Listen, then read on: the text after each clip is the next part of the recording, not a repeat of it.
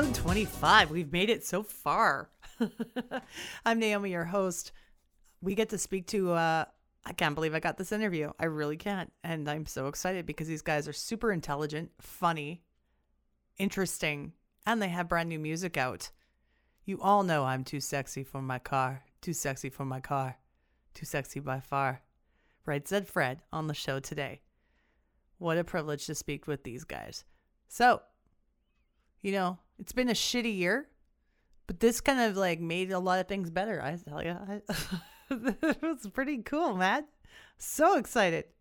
I want you guys to know that they have a brand new EP out, and we're going to share some of the tracks from that EP. Make sure you download it. You can sh- stream it out on the uh, streaming services. Stream it out. Who says that? Uh, maybe someone in their 40s who doesn't know how to talk. Um, so you can totally check out the uh, the brand new EP from Right Said Fred called "Good Times Everybody." It literally got released on June 29th, and here we are two days later. We're gonna share some of the brand new Right Said Fred tracks with you, and of course some of the old ones as well. Let's have a good time with the boys. Here's a little background information on Right Said Fred. Wikipedia moment. You're listening to a track that has really stood the test of time. So many generations boomers, millennials, oh wait, Gen X, don't forget them, or the Xennials, and Gen Z. You all know this song. You sang it at karaoke, it still gets done at karaoke quite a bit. And you know what? It's really, really popular to this day. One of the big reasons why Right Said Fred had a major impact on the 90s. Right Said Fred are a London based English band formed by brothers Fred and Richard Fairbrass in 1989. Their achievements include number one hits in 70 countries, including one US number one, one UK number one, and a number one in Japan. They were the first band to reach the number one slot in the US with a debut single since the Beatles. They have performed for Queen Elizabeth, Nelson Mandela, and at the Filmfare Awards, and subsequently released a track for Comic Relief. As multi platinum award winning artists and songwriters, their global sales total 30 million and over 100 million plays on Spotify. They have writing credits on Taylor Swift's Look What You Made Me Do and Sofi Tukker's Bad Shit. Their music has been featured in over 50 films and TV shows and in excess of 100 commercials. The band have performed with Bob Dylan, Mick Jagger, and David Bowie. They won two consecutive BMI awards in 2018 and 2019. And in 1993, they were nominated for Best British Group at the prestigious Brit Awards. Fred and Richard are two of the few songwriters to have two songs included in the PRS Century of Songbook. It's time to welcome some 90s royalty to the show. Richard and Fred Fairbrass, welcome. Who's the funny little man down here? Oh, down here? Yeah. Oh, let me Oh, show you. There's, there's two of them, actually. Oh. well, that's Slash. No. No, you're no, you're getting warm. I don't know. Take a look. Oh, Jimmy Page. Not quite. Oh, oh, I know. Bon Jovi. You got it. Yeah. As the, as the other guy, Sambora. It is Sambora. So Okay. You can always tell Bon Jovi by the hair. Yes. yeah, yeah. I'm. Uh, I I love my little knickknacks, my action figures. So thank you, gentlemen, for spending some time with me today, That's all right. Pleasure. Richard and Fred. And I wanted to thank you for putting out music right now to make the world brighter in a dark time. Because I'm very excited. You have a new EP coming out called "Good Times, Everybody." That's, that's We do. Yes, we do. Yeah, we uh, we kind of felt we had the good times. Everybody we had floating around for a while. The, the song, and we weren't really sure how to deliver it. And then uh, during the lockdown, I've been stuck in the UK because my wife is in Barcelona, but I can't go back. So we, we, we put up, we thought we'd be creative and use the time effectively. So um, and we wanted to cheer ourselves up. So that's, that's yeah, so that that's the point of that track. Also, we um, when we look through all the old footage of gigs, yeah. you look for the video, you, you forget really quickly how fantastic it is when a whole bunch of people are in a field together having a good time, and uh, we forget that stuff too easily. And so we mm. just thought it would be a good reminder that this is what normal life is like. This is not to be cherished. What's going on right now? Yeah, That's exactly what we need to hear again, because you can get really bogged down in the negative. So, yeah, yes, you can. Yes, that's too easy. It's Yeah, too easy. yeah, yeah. so have you started putting the EP together before and the COVID pandemic, or was it like something like were you thinking of doing new music already before this? Yeah, we, we were thinking of doing this last year. Then we got involved in a in a project with Universal Europe, and that sort of distracted us, um, and, and, not and not, in a, and not in a good way. Not in a good way. Um, so yeah, so um, which is why we avoid major labels um, as, as, much as we can. So once that once that um, project finished, we got uh, we decided, and then um, it, it, we sort of had the tracks ready, and the only one we had to finish was "Good Times, Everybody." We just needed we needed a rewrite, so we did some rewriting. Tide, Tide is the second track. We've had that finished for about a year. Yeah. And um, Lap Dance Junkie is a, is a is an acoustic version of a song from an album called Fredhead that was a big, big album for us in Europe in 2001. And we, we did it as an acoustic track because we just we really liked the song. Yes. And I think Fred did a really good job on the lyrics on that particular song. Yeah. Um, oh, yeah. I'm not saying all the other lyrics are rubbish. I'm just saying I'm just saying that that particular song worked well. Um, so yeah, so so we've been and we, we we tend to write all the time, and we we don't uh, you know, you have to keep moving and uh, coming up with new ideas, and that's that's what keeps you going, particularly in a, in a, period like this, yeah, where you read the news too much. It's so depressing. Right. Yeah, um, it's better just to so we sort of we sort of you know wallow in music mm. a little bit. I think. What's so good? I'm too sexy has dominated our, our, our, our career. Who wrote that? yeah. So, and, and, and, as much as never heard it before. Never heard it before. as much as we love that song, it is it is just so overbearing sometimes. Yeah. Um, and uh, you know, we get labelled the one-hit wonder, even where even in territories where we've had multiple hits and multiple uh, hits with albums, we still get we still get labelled one-hit wonder, irrespective. People just like people just like to use that term, and um, so so we we try and put out content whenever we can, just just to try and balance things up a bit. But it's a it's a hard task. I've got to tell you. People do say, yeah. oh, write it. Yeah, can you play? Can you? you know, they do, honestly. Yeah. That's the thing, though. Is like making music is an international thing. I mean, just because a song's big in one country or 50 countries doesn't mean that you didn't have like 10 more hits in other places. That's exactly right. Yeah. Yeah. But right. people think locally. Mm-hmm. Um, and that's well, that's which is the which is the, that, that's up to them really. But you're right.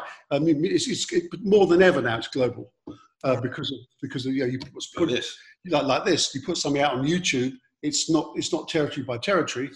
It is glo- it's a it's a global platform. So yeah. that doesn't really that doesn't really apply anymore unless someone just is a one hit wonder globally. Then and that does happen. Yeah. So we're, we're with the EP, I mean we. We sort of, uh, like I said, we, we got sidetracked by Universal last year, and um, so that's why this out this year. And also, we've got because we we we do get asked to sign to major labels fairly regularly because of our back catalogue. Mm. we refuse to do that. So the way we try and counter that is by putting out product and putting out you know, putting out songs because um, those, for, for, us as a small independent band, all we need is one of those songs to you know, um, to be picked up in a commercial, a movie, a game. So for us, a hit record is not a song in the charts. It's a song that pays for itself.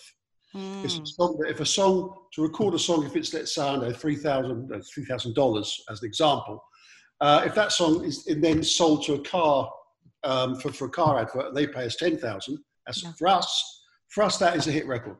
So, so the idea of being in the charts for us, um, we don't. We, with this EP, we're not even playing, uh, paying pluggers. We're not. We're not doing that because uh, radio, certainly in the UK, radio will not support us. Well, also, you know. also the um, if you free yourself up from all the other people that whether it's pluggers or, or record companies or whatever it is, if you free yourself up from all that, excuse me, you can please yourself as to what you record. Yeah, you can. So what we've tried to do with this EP is to continue constantly think, what do we want to do? Because we've, we've been in the habit of thinking, what do other people want us to do? But actually, the important thing is what do we want to do? How yeah. do we want to sound? If a track, if a track is going to be 10 minutes long, then that's, that's as long as it's going to be. I'm so glad you said that because that, that's a lot about artist integrity too, is that you're putting out music that you believe in. That yeah. means your fans will believe in it too. It's important to do that. It is, yeah, yes, and, and I, I, think um, I, I, think when, you know, when, when you're at the end of your when you're sitting in bed at the end of your life or whatever, and you look back, you won't be thinking, "Oh, I wish we'd done just one more TV show," or uh, but you might think, "I wish we'd recorded that song," or "I wish we'd done that." And uh, and and and from our point of view, that's how we see this. So we just we like we like writing, we like recording. Everything's in house. Richard and I um, I, I, play all the guitars. Richard plays bass, but sometimes we get a bass player in. Yeah. So, but mo- we, we can do most of it with the help of an, um, of an engineer we work with. So, yeah. so we, t- we tend to we're fairly self-contained, and uh, and, and, we like that. We don't uh, we don't um, you know working with Universal last year was just so miserable. And you know, and they go, oh, we don't like that guitar sound, and and they, it's probably not a guitar sound; it's probably a synth or something, you know. And so you, it's um, it, it just did our heads in, and we just like we, we accept walking away from major labels, you get marginalized. We do accept that. Um, and that's that, that's the price you pay, but we, we, we're happy to pay that price. Also, somebody was saying, I don't know who said this, the system was sort of turned around on its head. In the very, very early days, the artist would make music and some guy would come along and say, I, I, I reckon I can sell that. Mm. That, that was the relationship. Now the relationship is the other way around the, the, the business guy is looking to the artist and saying to the artist, "Can you make stuff that I can sell?" Oh, That's yeah. a different relationship. Yeah, complete different dynamic. It's a different yeah. dynamic. Mm. In the same way as the talent shows on the TV, the reason talent shows rarely produce anything even remotely interesting is because the audience is following the singer or the performer. What um, rather the yeah they're, they're, they're following the singer. Sorry, it's the other way around. The the audience determines what the singer does. Mm-hmm. You know, the, the, the singer's not out front leading the charge, it's or the performer. It's the other way around. It's the audience voting for the singer, so the singer has to keep the audience happy.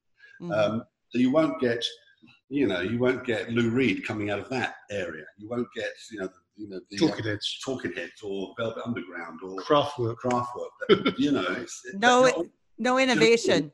No innovation.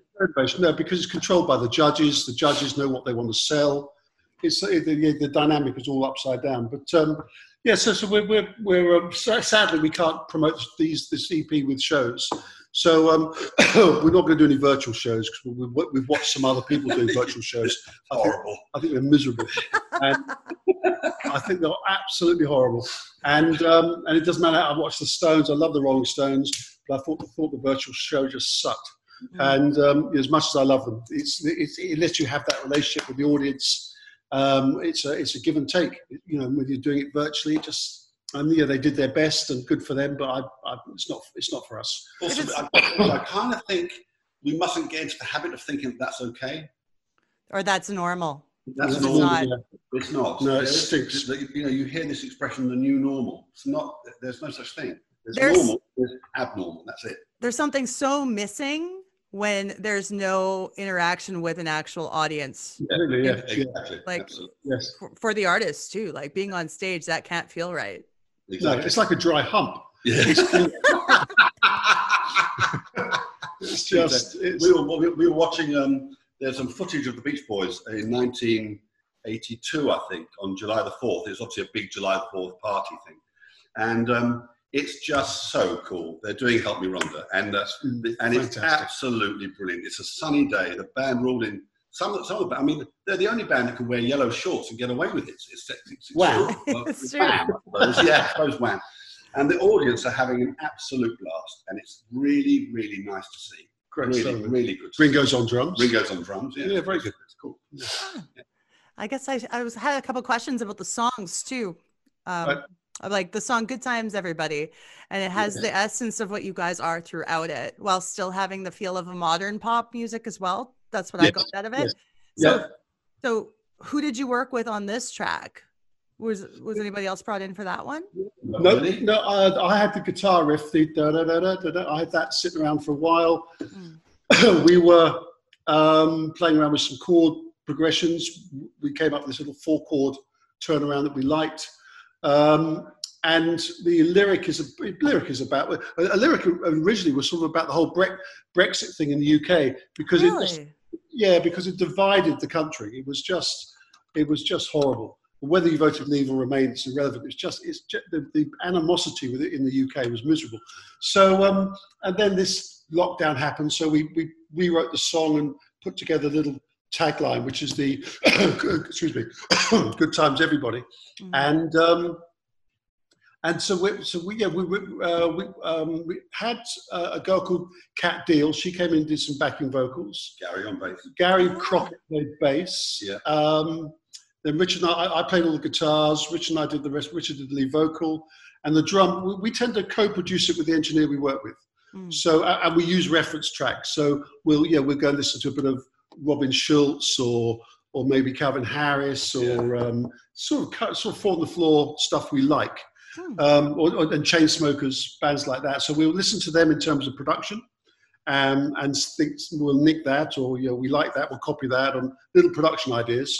Um, but the writing and everything else is just us. Yeah. yeah. Also, I think musicians, or at least I don't know whether it's true of every musician, but it's true of us. We tend to assume that everybody knows more than we do, right? So we, we find ourselves thinking, oh, I'll tell you what, we must get a bass player in for that. We need a drummer in for that. We need a, but actually, 90% of the time, we can do most of it ourselves. We can't play drums. But we can't play drums. Ah. no, we can't play. That's one thing we can't do. But um, I think we, we, we, I think probably, maybe it's our history. We've just got used to the idea of delegating. And the less we delegate, the better, I think, overall. Yeah. I think also it comes from when, when the band first kicked off, because of Sexy just went bonkers everywhere. Mm-hmm. we were trying to record an album, uh, the first album, and, and and promote the song. So you end up deferring because it's a physical impossibility yeah, to be to. to be touring the world and record the album. Mm-hmm. Which is why so many record labels like projects. They like boy bands and girl bands because they can send them off and, and sell the music, and the ah. music is made without the artist, basically. Uh, uh, uh, you know, not always, but sometimes. It's sort of like a 50s thing. That's how it was in the 50s. Yeah, with some artists, yeah. Some artists, you know, you had the writers and then you had the performers. You know? So, so with so what we what we um, we got caught up in that. So ever since sort of the late 90s, early 2000s, we we we tend to take control of the writing. And, and to a degree, some of the production, and, and now it's uh, now we are in control 100%. So if it sucks, it's our fault. And if it's good, it's our fault. you know, taking so, uh, full responsibility. I like yeah, that. We, we do, yeah. yeah. And also, we've we, we've um, we've got uh, we have our, our, little record label. Sorry, my coughing. You got the old corona? Yeah, shut up. Uh, yeah, so so um, we we we, have, we, we, are, we, we are our own publishing label and record label, and we work with a company called um, Phoenix in the UK, and they control everything digital for us, and they're very supportive. Um, and so we just, we, we, we like to, we kind of just like, we had to make the decision, do we carry on with the celebrity, do we go with the majors, because, you know, carry on with the celebrity lifestyle, or do we just dial it back and do what we want to do? Mm-hmm. So we had to dial it back and do what we want to yeah. do. Uh, and I don't mean the music so much because I, I, love I'm Too Sexy and Don't Talk Just Kiss. And I love those early songs, but the way we sold them and the way we were sort of uh, not manipulated, that's a bit unfair, but the way we did the whole celebrity thing. No, it was happening. Um, we just, you know, I mean, now we, and Rich Richard still gets offered a lot of TV, and it's all cookery shows and quizzes and all that stuff, Holiday. and we just say no because it. Yeah. I think I, I, just think it stinks. Yeah. yeah. I, mean, I, think, I mean, some people just need to be on TV, or they need to be in front of a camera. Yeah, they like that. Yeah. I, yeah. I mean, and good luck to them. It's, it's not just not something that I'm mm-hmm. wildly bothered. I, I mean, if people want to take photos of the show, or in the studio, that's absolutely fine. I'm yeah. cool with that. But I'm not so desperate to get in front of a camera that I'll do a do the kind of TV stuff that I don't really. There's one. I mean, there's one or two things I've wanted to do. Um, we did John Oliver. We did John Oliver because um, that was fun, and that was fun. Yeah. And we still get. what was funny about that was well, the reason we did it was because um, some of our songs were on Bashir Assad's um, iPod, right? Mm. And um, so we went over there and did this thing, and we still get Syrian rebels writing to us saying thank, saying thank you, thank you. Yeah, so we have these photos of Syrian rebels holding up I'm too holding up posters of Right Said Fred saying thanks very much. Yeah. Really, so I get all these pictures from people sitting in rubble. and, uh, wow. yeah, it, it's absolutely mad. Yeah. And I, I, get a regular message from this guy. I can't even pronounce his name, and he says, "When we're fighting, your music gives us more power." Hmm. It's like, well, who would have thought that? Yeah. You know, so we're not doing Bashir Assad's um, Christmas party. No, we're not. No, no, no. no. We won't be doing that. No.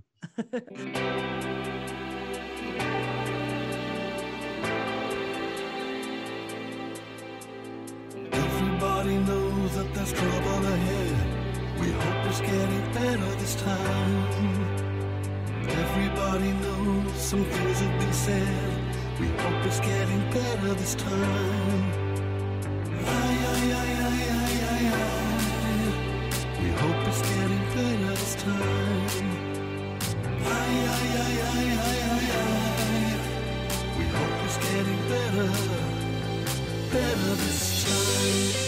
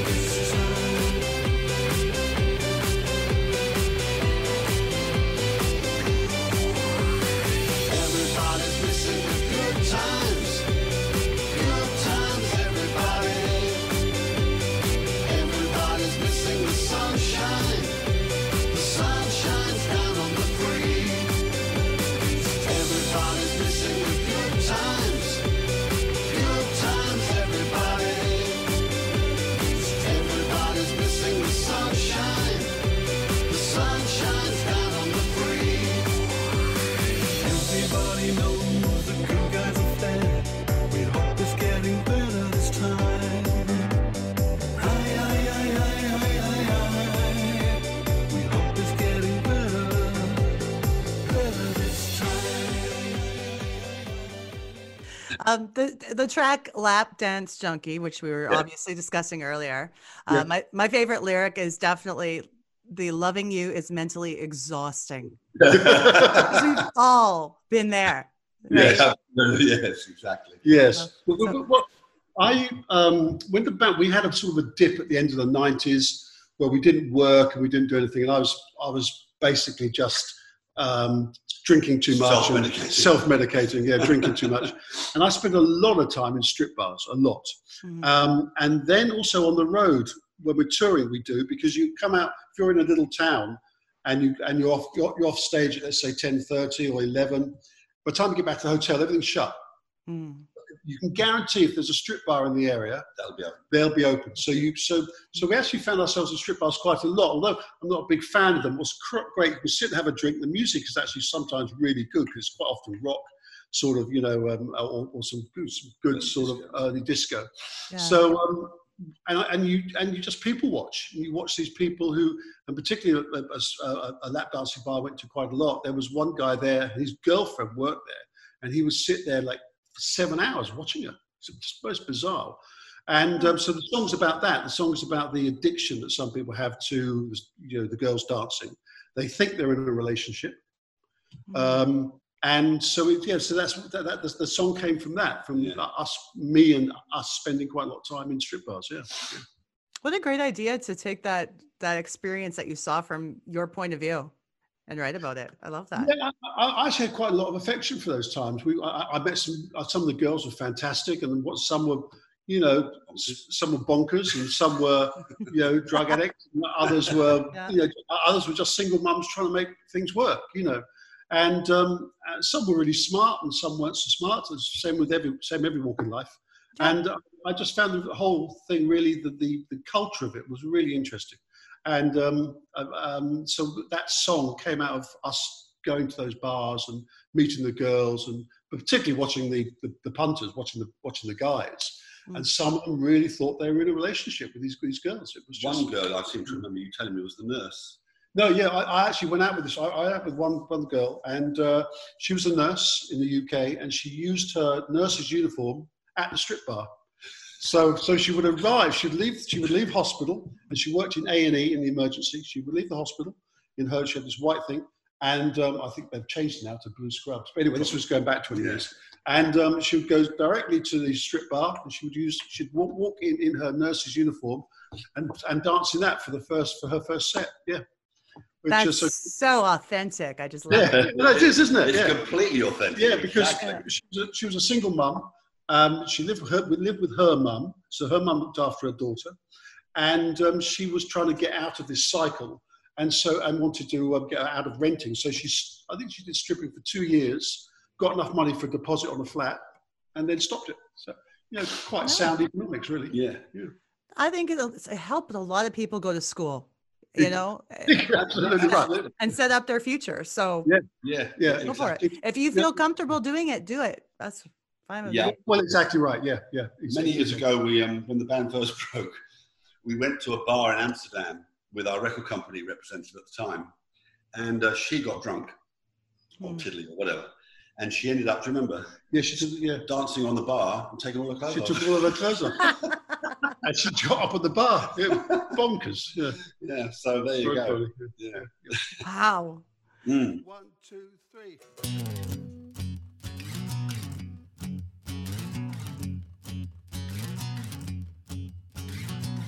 Would you like a little company? Was the first thing she said to me. A baby darling kitten healed gives a look knowing how it feels. So, baby, do it one more time. This lap dance junkie spending his last dime. It ain't no joke, but I think that I'm broke. Loving you is mentally exhausting. Is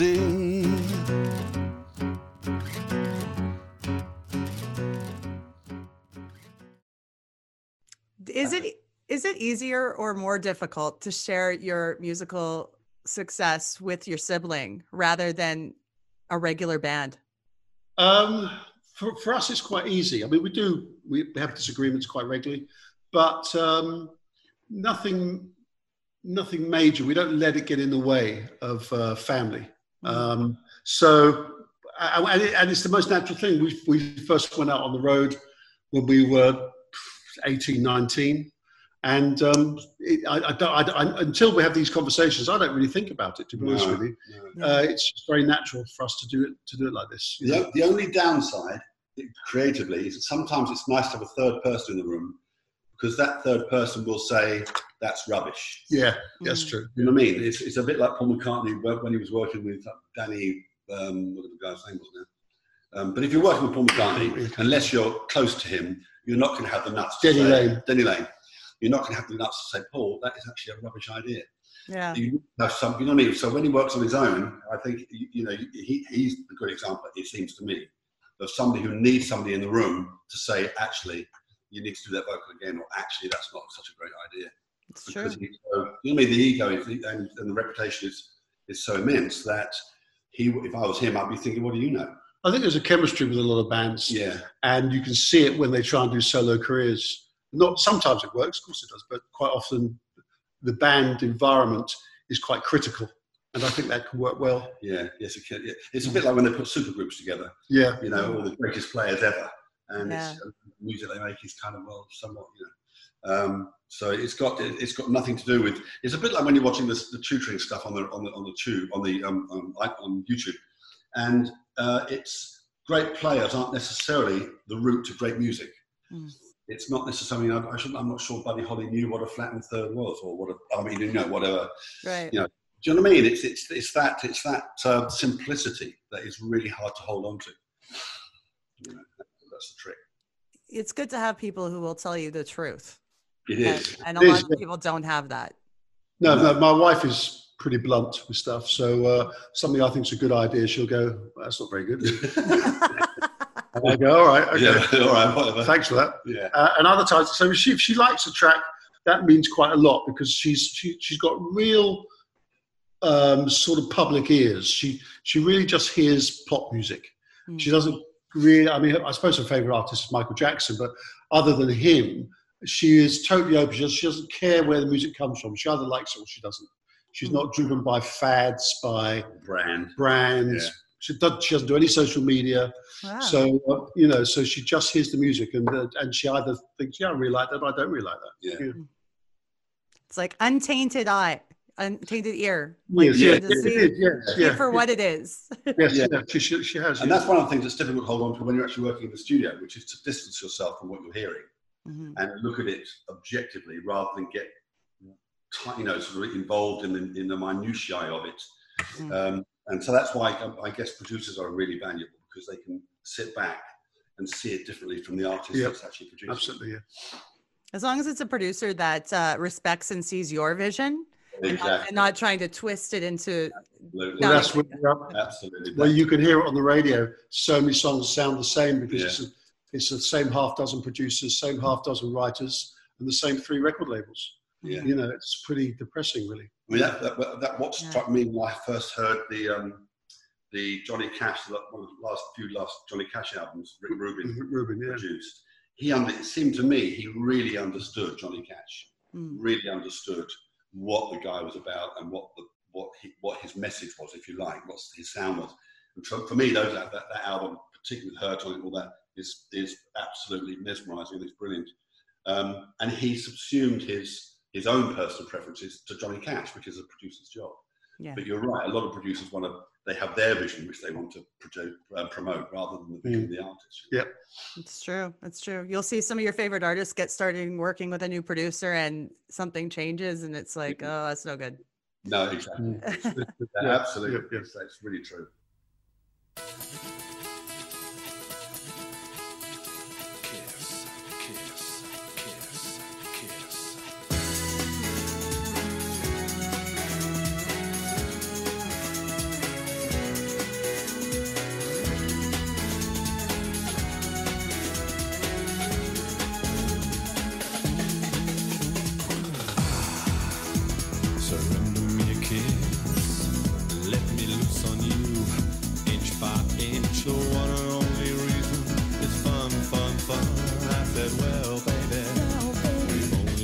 Begun. So don't talk, just kiss.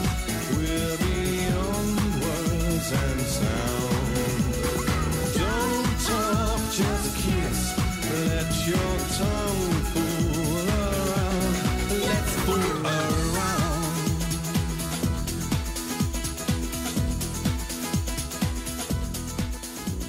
Oh, yeah. After these messages, be right back. Analog Brewing, winner of three awards at the 2020 Alberta Beer Awards, is a proud sponsor of the Dope Nostalgia podcast. Analog Brewing is now offering delivery within the city of Edmonton with no delivery fee on orders over 40 bucks. Go to analogbrewing.ca slash shop. That's www.analogbrewing.ca forward slash shop and place your order today. When placing an order, you could also pay it forward and take part in their Nurse a Pint program and prepay for a pint for a nurse. Mention this podcast in the order comments so they know we sent you. Analog Brewing, taking beer to the next level. able to pick up good yardage on the play. You know, the best part of this defense is their defensive line and their interior Hello? linebackers. Hey, who? What's up? Nothing, B. Just watching the game, having a bud. What's up with you? Nothing. Watching the game, having a bud. True. True. What's up? What's up? Yo, who's that? Yo! Yo, pick up the phone! Hello? What's that? What's up? Yo, where's Dookie? Yo, Duke. Yo. What's up? What's that? Hold on. Hello?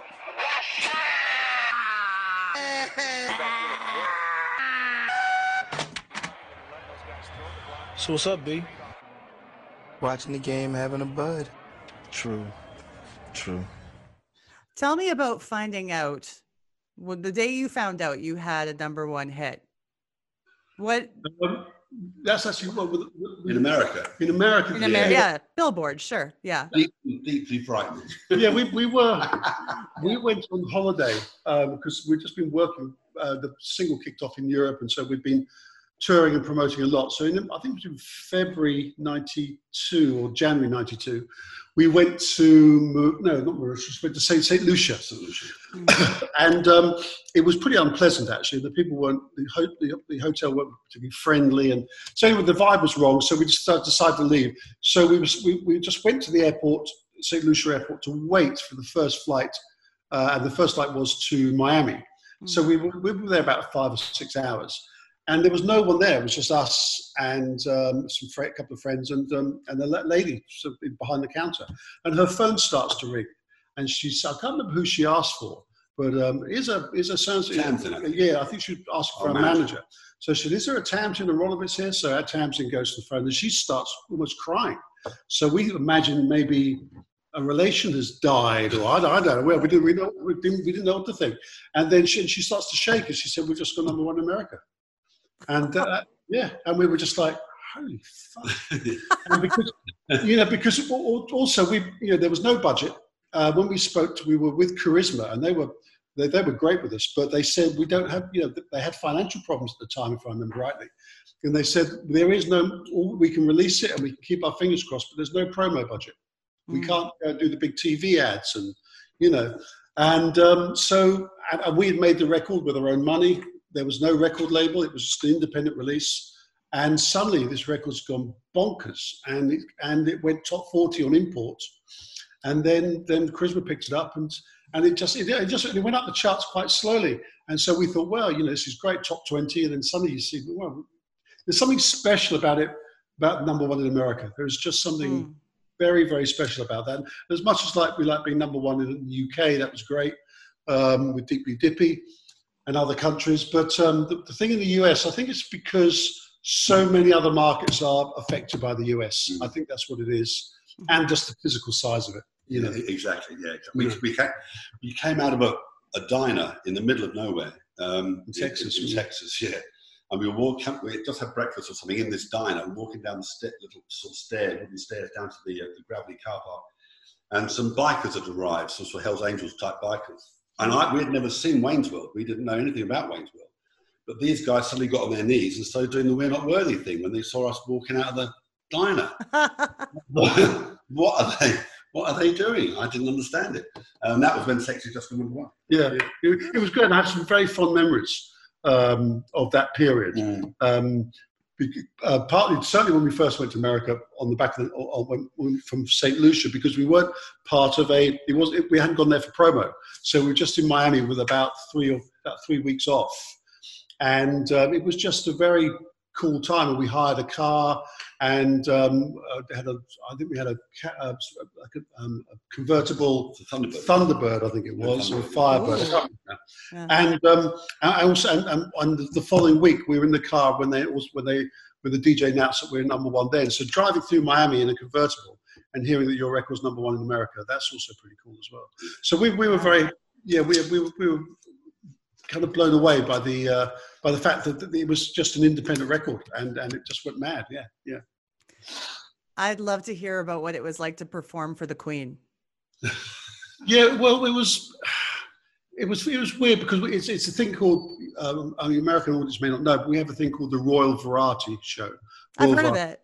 Yeah. yeah, yeah. and what it is, it's it's, it's that year's. You have you have the sort of established stars, then you have new arrivals, and and it's you know new comedians, new singers, new magicians, whatever. I'm sure the Queen hates it. And sh- and the Queen, God I'm bless sure her, sits in the you, go you do it at the Royal Palladium, which is a about a th- two and a half thousand, three thousand seater. It's a pretty well known uh, theatre in, in in London, and it's, it's it's it's part of our tradition. It's been going on for decades and decades, and we did that, and um, we we performed with the Muppets. The we us and the Muppets did this joint sort of thing, and that was quite good fun. And then afterwards, you have to stand all stand in a row, and the Queen walks along with what's called an equerry. Equerry, and that is her advisor, if you like.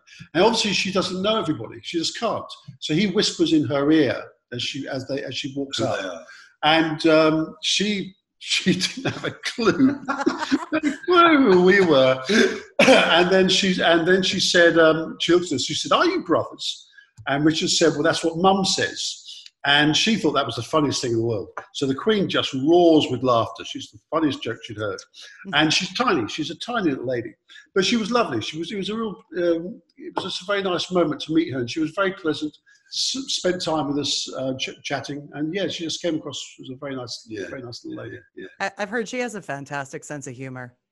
Yes, we're, we're, we're, uh, Richard now lives in Windsor, whereas the castle is, and the Queen spends a lot of time here. Hmm. And um, we know people that that know her personally, and uh, they say she's really witty and very, very amusing. Yeah, yeah. I was talking to a guy yesterday, and, and um, there's a pub um, right round the corner from the from the uh, the castle, And the other day she was in there having a glass of sherry. They have the guards standing and, and they have the guard standing outside to make yeah yeah yeah. Why she has a And sherry? apparently, I don't know what that they say. This, I mean, I, I have no direct experience of this, but they say there are four tunnels from the castle to various pubs. Yeah. Um, that date back, yeah, Charles the First started. from Charles I, so they could visit their lovers and their and have a quiet drink and all that kind of stuff without having to be seen. Yeah. That is so cool. Yeah, yeah, yeah, yeah. I mean, I mean, we know we know a lot about royal culture here. I don't know if you were aware that I'm in Canada.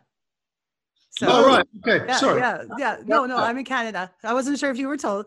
Um, so, so we we always get royal visits and Oh, of course, you're Commonwealth. Yeah. yeah, yeah, yeah, yeah. Commonwealth. Sorry, I, I'm sorry. I, Yeah. I, I just saw the different numbers come up, and um, on the email we were sent, and it had US, US, US, US. So I got. To, where, where in Canada are you? Um, when I'm in Western Canada in Edmonton. Oh, we played there last Oh, we year. Played there last year.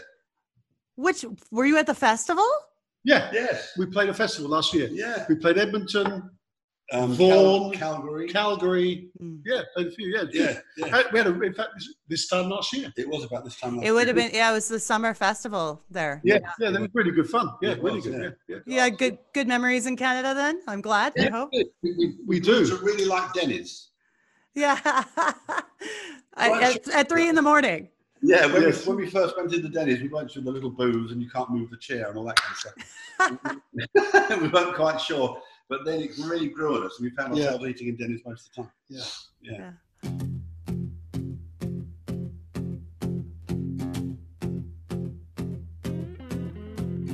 Deeply dip about the curves you got. Deeply hot, hot for the curves you got. Deeply dip about the fun we had. Deeply mad, mad for the fun we had. Oh, my love. I can't make head nor tail of passion. Oh, my love. Let's set sail for seas of passion now.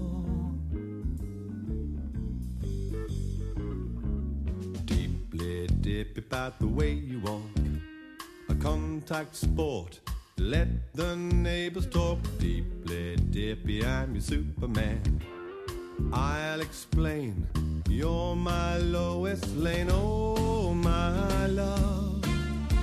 I can't make head nor tail of passion, oh my love. Let's set sail for seas of passion now.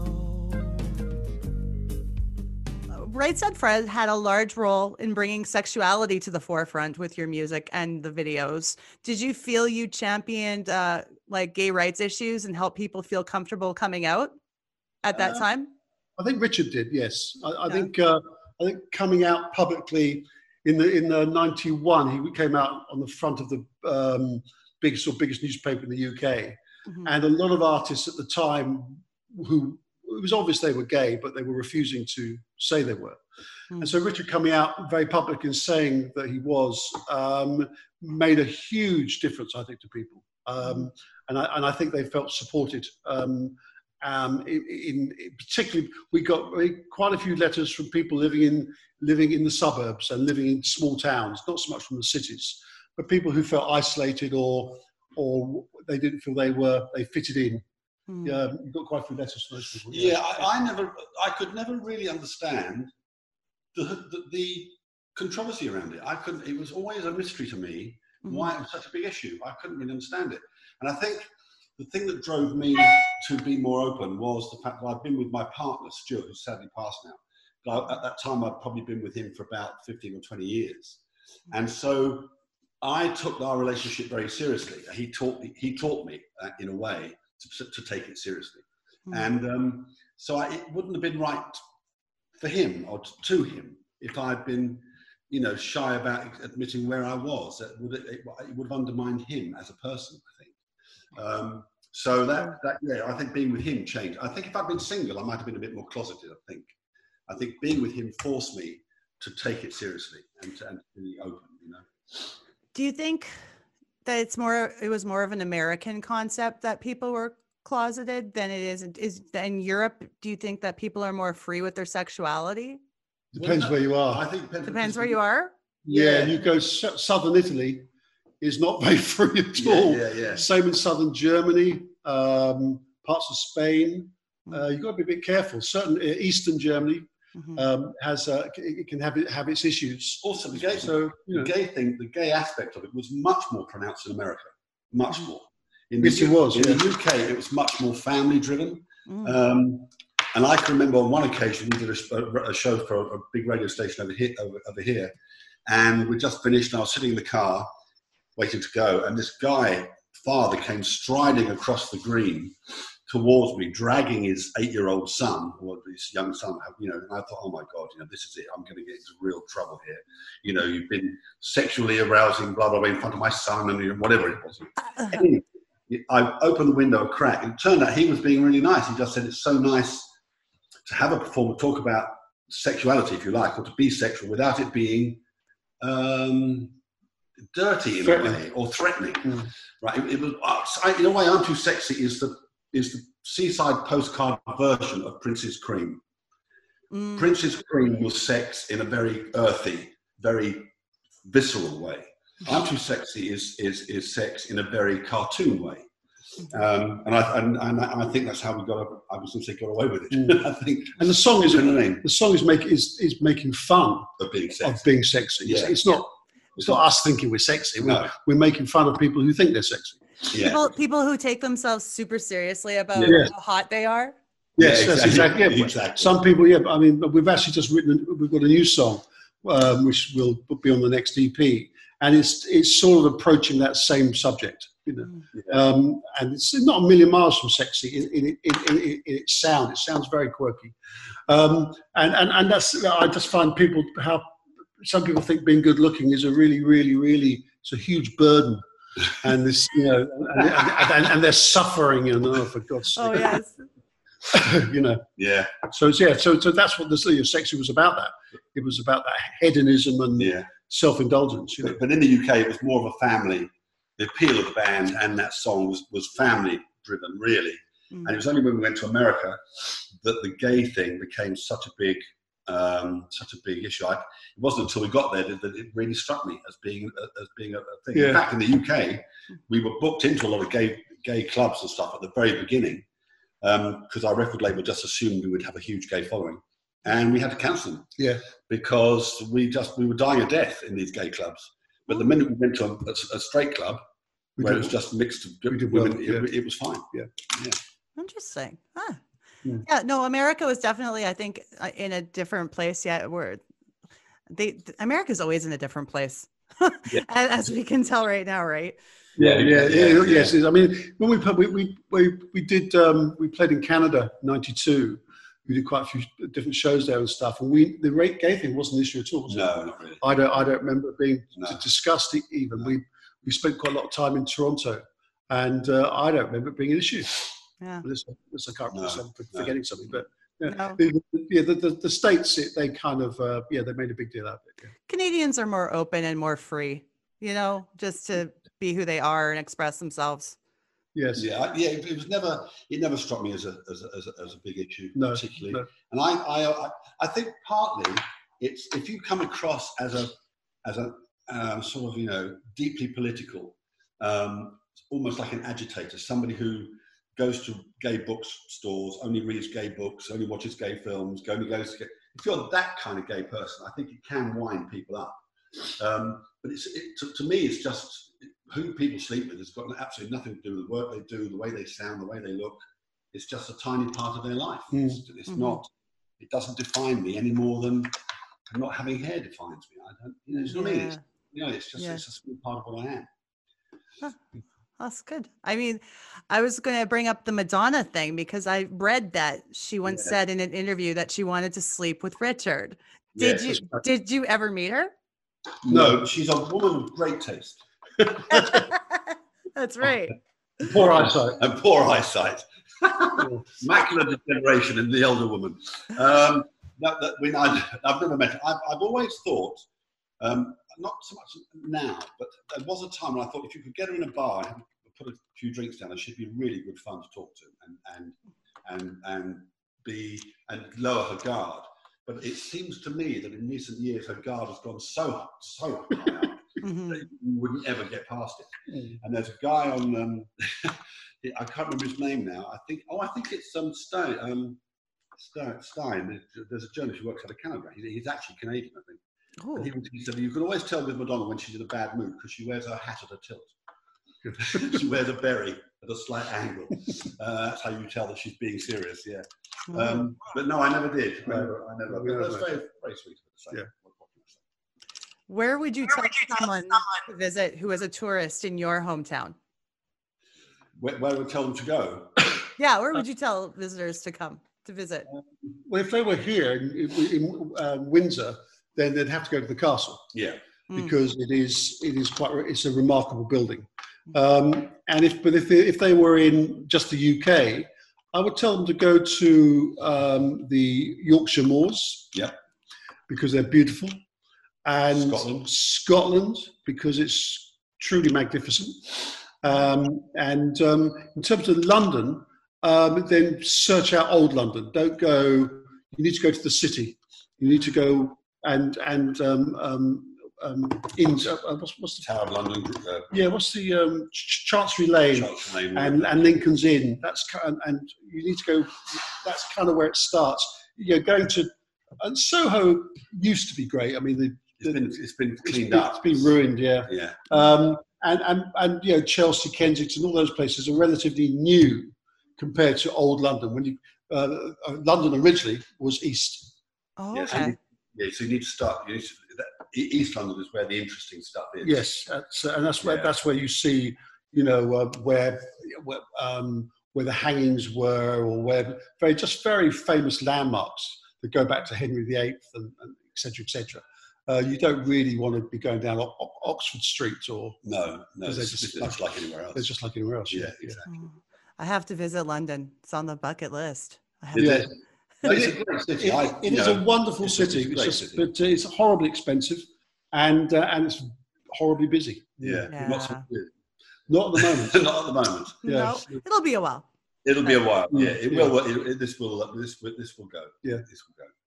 Who have you met in the business that taught you the most? That was like like an idol to you that excited you to meet. Um, let's have a think.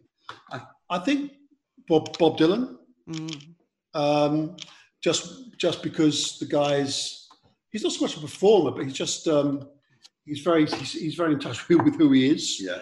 Um, we, we did some work with Mick Jagger, and watching him rehearse was interesting because he focuses very very much on his on his on his body language. Um, because the vocals he seems to almost rehearse separately, and so where the camera was, where he was on stage, was what was the main purpose of his of the rehearsals. It was kind of what they in in when it's in, if uh, in, in acting circles they call it blocking, so you know where you're going to be at a certain point in the song. Yeah. and I'd never seen anyone do that before. Yeah. Um, and I think in terms of um, in terms of touring and just you know just, just the industry, it's more sort of casual conversations you, we've had with people who not just so much famous, but just doing it for a long time. And you just have to you know stay in touch with who you are. And, and that's why we made the decision to stay independent, all the stuff I talked about before, because um, I just, when I watched some artists, I couldn't stand to be them. I, you know, as, as for all their money, for all their success, I would go insane living that life. And um, so, I, so, so uh, particularly when we started, we, we toured with a guy called Wally Verson. And Wally was a tour manager for Queen And Guns N' Roses. and Guns N' Roses. And we learned a lot off Wally because he was, he spoke to us in a very blunt way. No show, no dough. Yeah, and and he was just, and, and- and we we because we were very tired and touring, we used to we we acted up sometimes, and he would not entertain any of that bullshit. It Mm. was this is a job. Show your respect to you know the interviewer, the radio station. They've asked you along. Don't be a prick. Do as you you know. And, and, and we learned that um, from him because you can get your head right up your backside Yeah, thinking can. you're thinking you're a star. And um, and he was good. He was good for that position. But we haven't in terms of watching other artists. Um, It's more to do with, for me, it's more to do when, you, when we work, like, uh, met Paul McCartney or Bowie or whatever, you realise they're actually just people. Yeah. That's what they're, they're just people. Yeah. You know, Paul McCartney. Uh, Charlie Watts is, is 80 now. 79. 79. Um, and he's just he's an old he's just a bloke, you know, and he's a, and he's a great drummer and he's a bloke. And Paul McCartney's a great songwriter and he's a bloke. And the, the, it's you know that that working with David Bowie for a few videos and stuff, and you just see the he's just a guy making a living as a musician. That's But, but they're focused and they but they're focused and you know we did some show, we did some shows with James Brown, and he was just he he knew he knew who James Brown was more than anybody more than else. else. He knew exactly what he had to do. He knew how to he, you know the way he, he didn't go on and think, oh, what, what should I do today? I know some artists are be like that, but he was absolutely focused. Uh, he knew what the old audience wanted. He knew what how, what he wanted to give them, and it was it, watching him was interesting. But, but, but most of our advice and learning has come from people on the other side of the industry, if you like, tour managers yeah. and um, um, not managers so much, but it's people who are experienced and just in the industry, and they and, and are, who and are, who aren't afraid to speak to you in a very. Some people just want to kiss ass because they want to be on your good side, but people who are confident they'll just say, "You can't do this. You can't. You can't turn up drunk and do that. That is just crap." And so you, so you, yeah, we we we we we, we learned a lot on that tour. Yeah. yeah. I'm glad that there's tour managers and, and people in places that do, that aren't just yes men. Yeah, yeah, exactly. Yeah, yeah. We, we we have a tour manager at the moment, um, a lady called Claire, and she speaks to us still fairly bluntly. Yeah. And if and if we're you know if, if we've drunk too much or we're being a bit I don't know whatever selfish, she, she she'll tell us pretty pretty care, quickly, and that's fine. And we, we actually appreciate that. If we wanted an ask us, we know loads of them, so Yeah. we can we hire them. But uh, it's, it's it's good to work with people who are uh, who who stand their ground. You know. Yeah, and also and also learning your learning your place within the um, the equation. You know, the we wouldn't be able to do a show without Claire. We wouldn't be able to do the show without our ta- our sound man. Uh, It's a team. It there. is a team. It's a team, and um, the minute you lose that sense of where you are in, in the in the equation, Mm. and then you're lost. You, you are just part of a part of a bigger picture. Yeah, be- p- pissing off your crew Yeah. is a really bad idea. Yeah, It's walking important. into- it's like walking into a restaurant, calling the the, the chef an arsehole, and then, And expecting- and then asking for some food. You know, it won't go well. no, exactly. No. Um, that's the same. If you, you know, you piss off your crew, then you walk out on stage and expect things to go well, you, you'll, you'll probably come unstuck. Yeah, You know. what causes do you support? But of course, Causes. oh, Yeah. actually quite a lot. Mm. Um, we um, let me think. We, we we we do like monthly subscriptions to things, just in terms of um, that sort of involvement. So asthma and a stroke association. Mm. Uh, we do quite a lot of homelessness stuff because I had to register homeless in 80, 80 88, 88. 88. Wow. Um, and that's a pretty scary, unpleasant experience. And um, and also we do a lot with cancer. Richard's partner had cancer. Close friends have died from cancer. Uh, it's just yeah, it's just so miserable. So we do we do a we do a, mar- a marathon every year, and I think us, the, the marathon itself has raised 10 million now, which is pretty cool. Um, and what else do we do? Um, we do sort of other just odds bits and pieces when people have. We're involved at the moment in. Um, there's a guy's got a charity and he's feeding the vulnerable and and um, the sort of isolated because of the current situation. Right. So we've just signed a guitar, sent it to him. He's auctioned that. Um, and then Richard helps out at a lo- lo- helps out a local old people's home, uh, goes down there and you know delivers food and and papers and chats with the old people and stuff. Um, so yeah, we try and do those sort of things. Um, so sometimes it's just money, and other times it's um, t- time. Yeah, yeah. We s- try and stay away from charity events because they're normally just vanity gigs for the promoters, and they're very badly organised. So we don't we don't do that. And I find too a lot of the money doesn't get where it needs to be. Absolutely right. No, absolutely. Yep, we we learned that the hard way. Yeah, yeah, yeah. So Yeah. we, we don't do cha- charity events. That I'd, I'd rather just hand over some money or go and do something that's closer to our hearts. Really. Yeah. Yeah. I mean, I want to say after our con- conversation, I do have a couple more questions, but Well, I have so much respect for the both of you from where you're coming from with how you treat people and the way you look at music and and your work ethic. It just I have utmost respect. So Thank you. Thanks. um What food item, clothing item, or toy, anything makes you nostalgic for the 90s?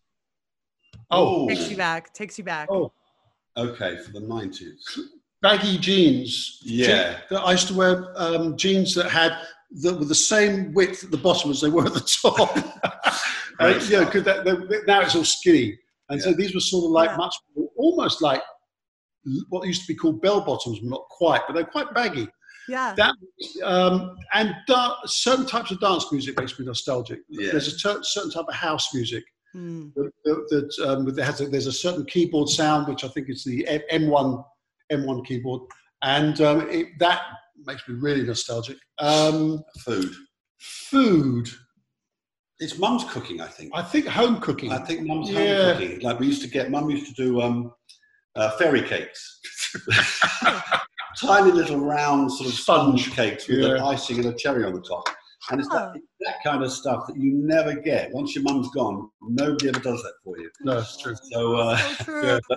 Uh, it's, you know, so I, that's the kind of thing I suppose I think of. And also, mum used to do, when I look back, mum used to make spaghetti bolognese, which we'd have, like, I don't know, once a week. But the sauce was always just full of stuff that we hadn't eaten the night before. so you'd have spaghetti bolognese with sprouts. Yeah. or Yes. spaghetti bolognese with peas or whatever, you know. Not very traditional. Yeah, so I, it's that kind of home life stuff Yeah. That I think makes me. Um, Yes, I think so. There's, I can't think of a toy or no, toys, um, no. Um, nothing. Yes, I used to like some of the. I used to like. Um, the, the, the, there was a rollover from the 80s into the 90s in terms of fashion, Mm. and I quite liked some of the, the the sort of the glam aspect of that. So you'd have a, you know, um, let's try and think of an artist. You'd have the, um, um, what's? I'm trying to think of someone. Sort of the rollover from like maybe Michael Jackson or some of the dance stuff that was happening, um, and and some of the um, uh, what's the word I'm looking for? It was more a bit, a bit more entertainment based, and bands like KLF, their, their videos with um, um, the one they did with um, Tammy Wynette, Mm. that song. Yeah. Yeah, yeah, great record. And uh, so I, I'm sort of a little nostalgic for that stuff. Mostly sounds, I think, more than more than fashion. But there's, there's a couple of fashion things. So, um, the, the side pony that girls used to wear, I think that went into pony. yeah, they're the side yeah. pony. Girls used to wear the thing at the Yeah, side. yeah, there was a side pony. I think that went into the 90s. Yeah, With, that's- with, the, Um, with the big bangs in the front and then Yeah, the, yeah, big bangs, yep, all that but now stuff. it's the top knot. Or Yeah. all the guys have got the top. knot. Yeah, the, yes, right. The um, yeah, the guys were. And it's one of those things where you know you'll get some twenty-year-old walking around with a top knot, and, and he'll look back when he's fifty, and you'll see pictures of himself when he's twenty, and he'll think, "What on earth was I doing to my hair?" It's a bit like the mullet. It's like the mullet, you know. You know, it's- when I look back to some of the stuff I used to wear, my God, I mean, really, you know. Oh, Struth. I don't know how I, yeah. you know, yes, oh, I, I think we've all done that. Look at the old Oh, pictures. Absolutely, absolutely, absolutely, yeah, exactly. yeah, Yeah, yeah, I think, Yeah. yeah. Well, when is the release of the EP? When can we uh, start, expect to hear it? Yeah. June 19th, it's on all uploads to Spotify, iTunes, Amazon, just all across all, all platforms. Yeah. Okay, great. Well, we'll be putting out the episode a little bit after that, and then I'll be able to share some of those clips of the songs for people, and Great. and then and then we can direct them to go get the music. Fantastic. That would be fantastic. That sounds Yeah. Very much appreciated. Thank you. Thank you, and thank you for your time today. It's a pleasure. It was brilliant. It's a pleasure. Thank you very Have, much. have a good day. Have a good day. Thanks a lot. Yeah, you too. Take care. Bye. Bye-bye. Bye. Bye.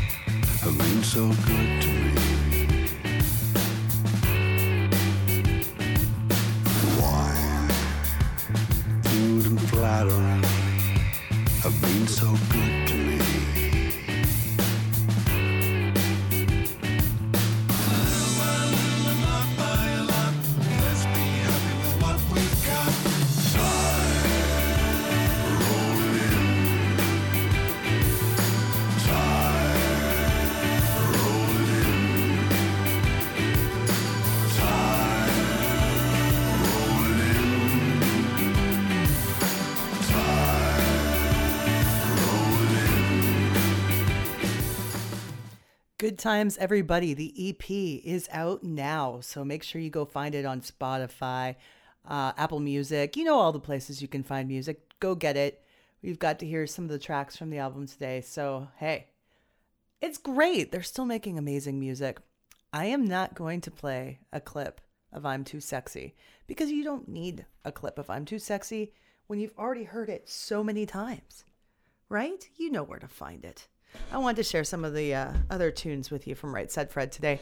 And I want to thank Richard and Fred for being amazing guests. Weren't they fun and intelligent? And they just knew so much about the business. And I'm glad they shared that time with us today. Next episode coming up for next week, we are going to not even talk about a music artist per se. We're going to talk about a music show that was a very big deal in the 80s and into the 90s on CBC was called Good Rockin' Tonight. And I spent time chatting with the host during the 90s era of Good Rockin' Tonight. Because in the 80s, it was Terry da- David Mulligan. And then he handed the reins over to Stu Jeffries. Stu Jeffries will be talking with me next week on the show. And we're going to talk about all those days and all the fun interviews he had and what made Good Rockin' Tonight so very special. You guys take care out there, and we will talk to you soon. Hit up our Instagram, dope underscore nostalgia. You like Twitter better? That's cool. Nostalgia dope. Or shoot us an email, dope nostalgia podcast at gmail.com. This podcast is licensed by SOCAN because we believe that artists should be paid for their work. Let's Watch Something is a casual movie review podcast starring Anthony. And Jack! Everyone loves hearing industry professionals talking about their craft. That's not us. We're just a couple of movie lovers A Couple of nerds. talking about movies So come join us on Let's Watch Something, with Anthony and Jack. Anchor.fm slash LWS. or wherever you get your podcasts. Let's watch something. Let's watch something. Let's watch something. Let's watch something.